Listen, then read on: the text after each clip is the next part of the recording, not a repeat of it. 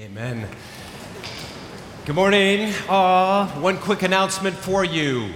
Uh, Transformed is a new Bible study that's going to be starting next week, Thursday, October 3.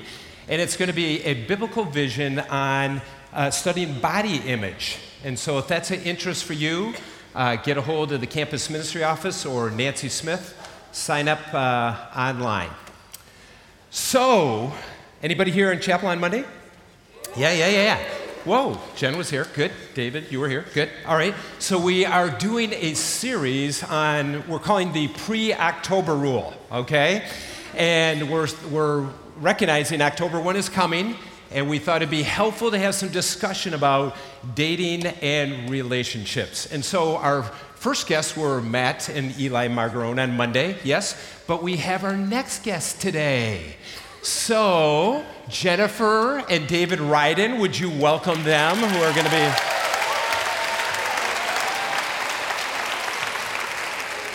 Now, we're going to be asking the same five questions of all three couples. And so, if you remember some of the questions on Monday, we're going to address those uh, today. Whoa, whoa, whoa. Wow.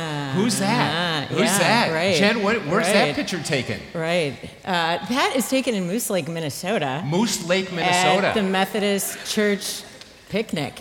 Methodist Church picnic. Yeah? Do you So want to to- say something, David? I do. To quote our 12 year old daughter, Ruth, who spent some time in the photo album from which this was taken, this is what she said Dad, what happened? That's what she said. I wanted to say you and your sister and your brothers, but I, I didn't say that. Yeah, yeah, that did happen. You got it. And that will be another conversation Yes, that's on. Yes, okay. So, Jen, uh, yes. that was Moose Lake. That where was where Moose did Lake, you guys meet? Where'd yes. you meet? We, we met in Minnesota, where all good things come from, right? God's country. um, God's country, yes. Uh, first thing I want to tell you is that a little, you know, different thing about David and I is that we are separated by 12 years. David is 12 years older than I am. Um, and so sometimes when people hear that, they say, Oh, was he your professor?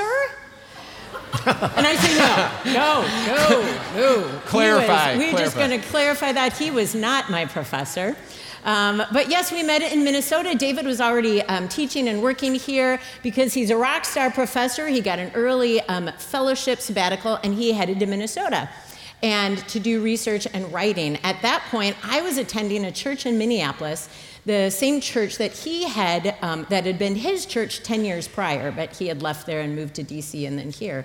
Um, but I was at that church and I worshiped and loved two of his brothers and their wives.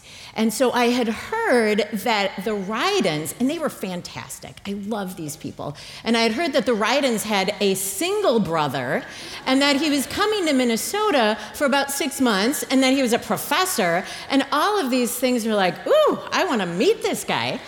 And um, we actually met on the very first night that he arrived in Minnesota, and we went to um, church the next day. Our first, um, our first date was a couple, couple days later, and we got married a year later. So, Wow. Yeah, that's a, that is a productive sabbatical. right yes, Even though I wrote very little, it was productive. I love it. Wow. Wow. So that was uh, that was uh, accelerated dating. And, It was. and- yeah. Yes, it was. Yeah. Yes. So uh, talk a little about you know. So you meet each other for the first time. Ten years difference. Is that right? Did you say 12. 12 and a half. 12. 12 years difference. Too much. Okay, so 12 years difference. Uh, so, what was different about this relationship? David, I think you probably had, had some dating relationships before that. Oh, yeah, tell, I didn't tell our ages. Yes. Well, When we met. do we have to?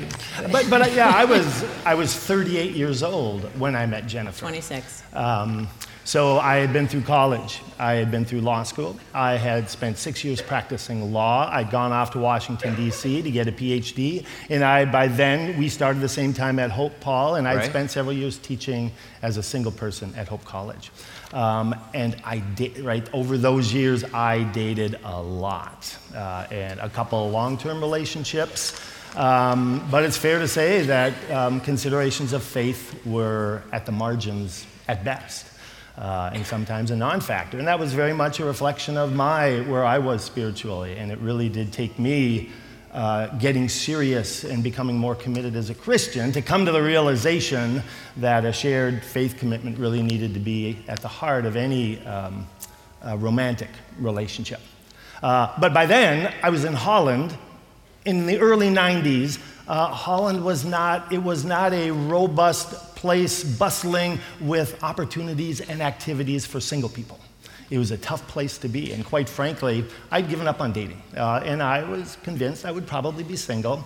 And I was fine with that, actually. Then I went to Minnesota and I met Jennifer. And uh, obviously, uh, you know, she's utterly adorable and she's smart and she was interesting. She was sassy. Um, I was kind of full of myself. I had published books and she just like told me to where, where to get off. Um, uh, but more than anything, it, her, her faith was front and center. Um, and it was not just words, it was not just rhetorical.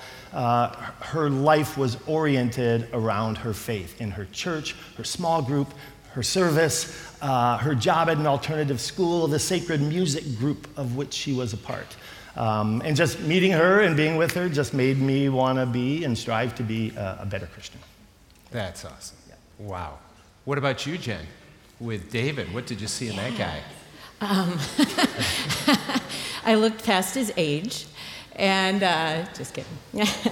um, no, um, much the same. I mean, we had an, we had a quick chemistry. We had things in common, right? We initially um, bonded over our love of thrifting, um, our deep passion of Seinfeld and coffee and choral music uh, and things like that. Um, he has a keen intellect and um, he asks deep and thoughtful questions of the world and of things. And I just found that um, uh, really wonderful and wonderful to be around. Um, I too never dated in college. It was horrible, night after night, no dates in college. But after college, I had dated quite a bit as well. Um, and, but I dated always with the goal of marriage. And, and I had a pretty good idea that marriage, um, if it ever happened to me, would be a high and holy calling. Um, that marriage is a gift, that marriage is a path of discipleship. Um, and I had a really rich life, actually. And I was not looking to date um, with the common notion of someone completing me. That, praise God, I felt really complete. Um, Ephesians 5 talks about how Christ loves us and gives himself up for us. Um, and I had a notion that if I got married, I would give myself to someone, and that someone would give themselves to me like Christ gave himself for the church. Mm. And, um, and when I met David, I said, man, I think it would be a privilege um, to give myself to this person and him to me, and to do that for forever. So. That's awesome. Wow. Okay, so you had rapid dating. Boom. Yes, we did. He's on six months sabbatical. Got to get things in order. Okay, so, uh, so it, what were some of the joys and challenges? And we got to kind of watch our time. Yes. Joys and there, challenges. There were lots of joys of dating David. There were lots of challenges. One, David is a fantastic communicator, but not really a great communicator, if you get what I mean. So David had deep insecurities at this point. He was 38 and he was smitten, and he was worried that he would give himself his heart to me and then I would break it. But he never told me that. And so we had lots of dates where he was sort of moody and there was he was erratic and I didn't know how to read him and he wasn't communicating. So one night would be fantastic and we'd be up till 3 a.m. talking. The next night we'd hardly talk at all and I'm like, what's going on? Um, he did not make it easy. Um, so that, yes. But, but we pressed on. And also, I, um, we, we had a quick engagement. We were engaged for about um, about three months. And David was settled in, ready to go at that point. Engagement was a deep, was a nerve wracking time for me. It felt like I was walking and was about to take a huge leap into something. Um, and I was scared, frankly. And so little things became big things. And questions and insecurities were some, you know, tantamount. And I often had this like, if we can't do it now, we're never going to do it when we get married. Um, just deep questions about how we operated. And so David had to talk me off the ledge a lot. Um, but we made it. Those conversations, long distance between uh, long Minneapolis distance, and Holland, were torture. Yeah. They were, yeah. they just, yeah, given, I, am not a phone guy, and it just, we barely survived that. Yeah. yeah. yeah. But you're here. So, uh, so talk, 20 years later. 20 years here. later, and thanks be to God. Yes. Uh, so, talk quickly about uh, faith and how faith played into the relationship. Yeah. So, three things, and let me just be as quick as I can. Uh, number one, our relationship began and then grew uh, within a nurturing faith community, and that was our church, and that was a really good small group to which we belonged. Um, and so that was always the case, and that always framed our relationship, and it was such a strong, that was such a strong foundation. Uh, number two, I distinctly remember how affecting it was to worship with Jennifer. Uh, and to experience worship with her together, and to sit in the pew next to her, and to be conscious of, of how engaged she was and how responsive, uh, albeit in her you know, white Minnesota Methodist girl sort of way. Um, you know, it was just evident. Her love of Jesus was evident in her love of worship, uh, and I love that. Um, and then, thirdly, and, and this is, I think, pretty important for me, there was a strong sense of redemption uh, and forgiveness. So, my past uh, had a lot of junk in it and just some pretty ugly stuff. Uh, and it could really be shaming, and I, and I was ashamed of much of it. Um, but I really did come to grasp and to receive uh, right, God's redemptive grace. Uh, and that no one is beyond that redemptive grace. No behavior uh, is beyond his forgiveness. And then, most importantly, like Jennifer modeled that for me. She modeled that grace. She did not lord my past over me or hold it against me. She was gracious and charitable uh, and forgiving. Uh, and that really helped me sort of get beyond uh, the shame of the past. And so, yeah, in those ways, faith was just at the, at the center of it. That's awesome. Okay, so our time is running, Jen, so I'm going to go to the last question.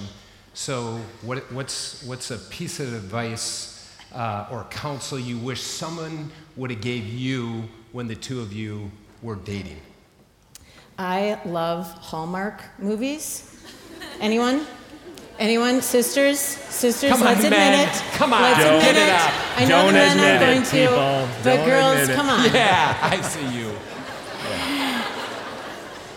And it's kind of hard to admit, um, but I really think I thought, um, in that as my 20 something self, that um, when I met Mr. Right, everything would be right.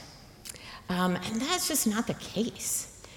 And uh, dating and then marriage um, is in no way like a Hallmark Hall of Fame movie. Um, it's just infinitely complex and hard and difficult, um, especially once you add children to the mix. Um, they make you old really fast. And, um, but also by God's grace, it's infinitely richer and more wonderful than any Hallmark Hall of Fame movie. So watch them but just know they're not real. They're not real. Ah, that's good. David, you want to add on anything? Uh, just the communication piece. Um, like it took me, you know, this is for the guys, right? We are not, our default is not to just talk about our feelings a lot. Um, and it took years of marriage for me to realize, like, my wife loves conversation.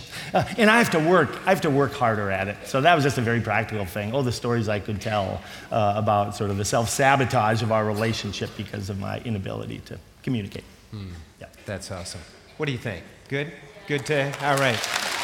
Uh, we're going to, this has been good. We've had a lot of comments on this. Uh, Jen's going to pray us out, and then mystery couple number three on Friday. Can't wait. We'll see you then. Jen's going to pray us out. Oh, Lord, thank you, thank you um, for our story. Lord, I thank you deeply for my spouse. Um, and He is a gift to me now and always. And Lord, I look out and see so many more stories out there, right? Um, stories that are yet to be told um, of your goodness and your redemption and your grace. So, Lord, let us lean into that with confidence, trusting in you, trusting in your promises to us um, of never leaving us and forsaking us. And with that, Lord, carry us out. And it's in Christ's name we pray. Amen. Amen. Go in peace.